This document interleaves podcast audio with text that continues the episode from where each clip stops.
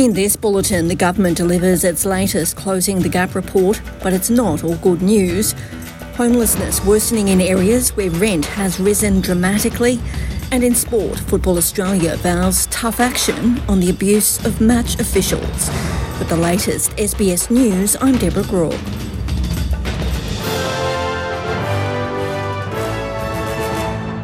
The government says it will appoint a national commissioner to help improve outcomes for Aboriginal and Torres Strait Islander children.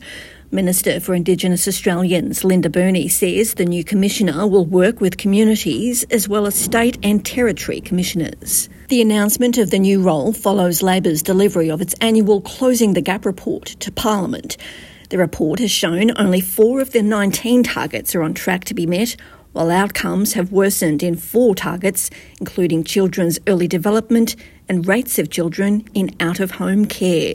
Indigenous children are almost 11 times more likely to be in out of home care than non Indigenous children.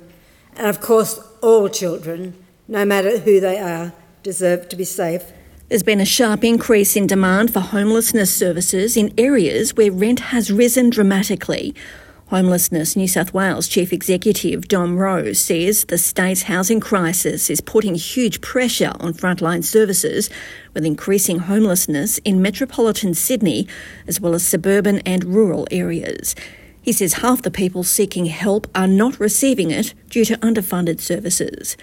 A second agency, NCOSS, has reported a similar trend.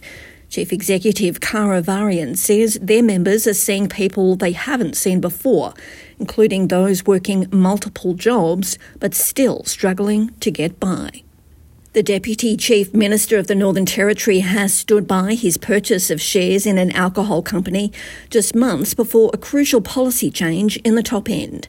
It's been revealed Chansey Paech personally invested in Metcash, an Alice Springs liquor distribution company, just months before advocating for lifting alcohol bans in the region. The number of shares is unknown, but the Deputy Chief Minister says they were disclosed.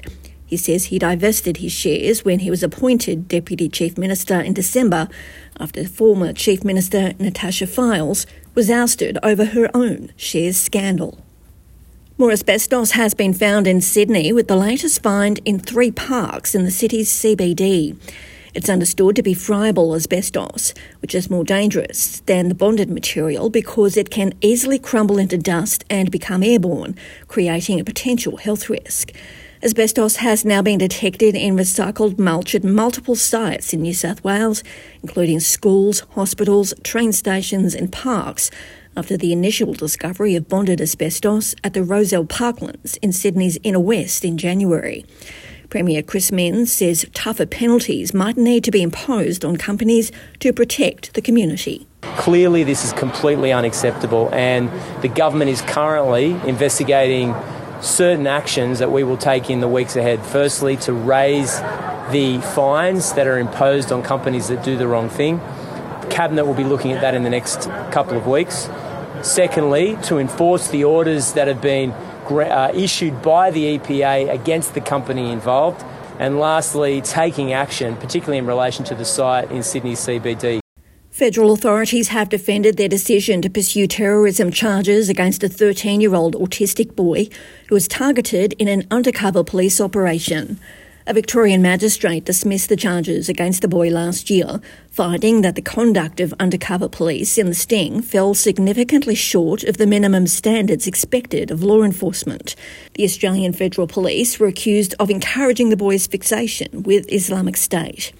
The acting director of the Commonwealth Director of Public Prosecutions, Scott Bruckard, has told Senate estimates they did what they thought was best. It was a very serious allegation that was made against uh, this young person, and applying the prosecution policy of the Commonwealth, aware of his tender years, it was our view that given the very serious nature of the allegations, that it was appropriate to proceed with the prosecution. To Sport and Football Australia has issued what it calls a strongly worded statement on the abuse of match officials, vowing to come down hard on those responsible.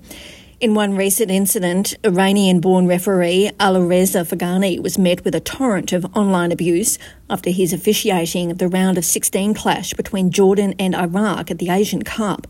In the domestic A League men's competition, Melbourne City midfielder Tolgay Arslan is facing a lengthy ban for the use of offensive, insulting, or abusive language towards referee Shane Skinner.